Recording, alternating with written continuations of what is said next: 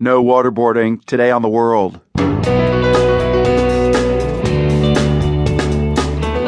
I'm Marco Werman. General Michael Hayden's the only person ever to head both the N S A and the C I A, and he's got a message for any presidential candidate who wants to continue certain forms of torture. I've said in the past, in pre-campaign, that if any future president wants C I A to waterboard anybody, he better bring his own bucket, because C I A officers aren't going to do it. Plus, we visit a hospital in Jerusalem known as a symbol of coexistence, except now Jewish women are afraid to give birth there.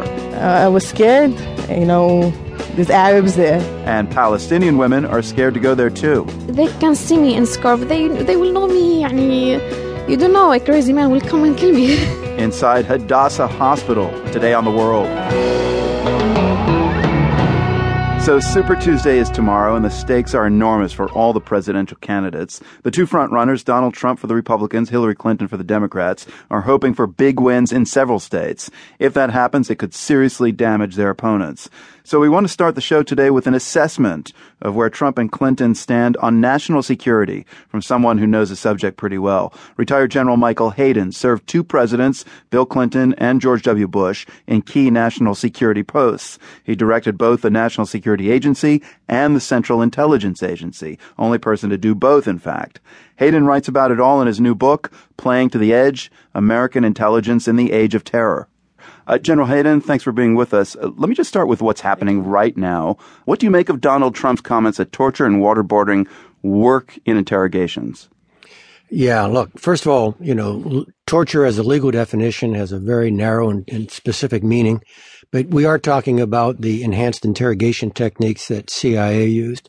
Now, I, I've said in the past, I mean, pre-Trump, pre-campaign, that if any future president wants C I A to waterboard anybody, he better bring his own bucket, because C I A officers aren't going to do it. And that's not a judgment on what happened in the past, Marco. Uh, far from it.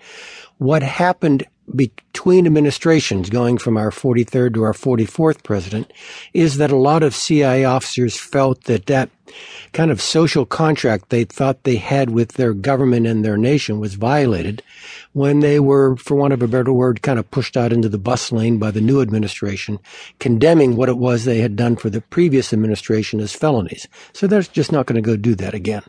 But when you get to candidate Trump, it's a bit different. He says he will do waterboarding and a lot worse, comma, because they deserve it. And that's the point that people like me really, really burp on. Uh, we didn't do this to anybody because they deserved it. We were not backward looking. We, we are not some sort of judicial process. We're an intelligence organization. This was always forward leaning. This was always done because we thought the detainee had life-saving information, not because we were mad at him because of something he had done in the past. And so candidate Trump's formulation just turns our world on its head, and therefore I, I think I and folks like me reject it. You said uh, President Obama threw those operatives uh, under the bus and what they did. You still feel that way, even even though the congressional report said th- th- this was a horrible thing? Um, it wasn't a, um, a congressional report. It was a report by the Democrats on the Senate Intelligence Committee, and it was matched by a report by the Republicans on the Senate Intelligence Committee that came to uh, contrary conclusions, and by a C I A rebuttal that came to contrary conclusions. Now, Marco, let, let's make one thing really clear here.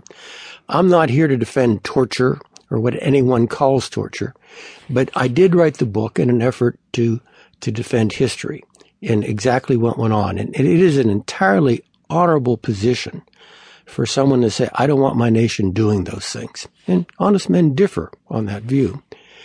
But we in the agency, our life experience tells us that we did get incredibly valuable information not otherwise available from these detainees through this program. So the sentence you, you've got to form is not that I oppose this and it didn't work anyway. It's I oppose this whether or not they do work. Now, that's a really honorable position, and that's the one I think that a lot of people might have. I, I want to ask you about that in a moment in relation to the Apple case, but let's move on to Hillary Clinton first, uh, just for balance. I mean, sure. Hillary Clinton's got a long record as Secretary of State, among other things. Uh, but this weekend and today in the New York Times, a deep dive into her push to get Muammar Gaddafi out of power in Libya. And the New York Times suggestion is that Hillary Clinton...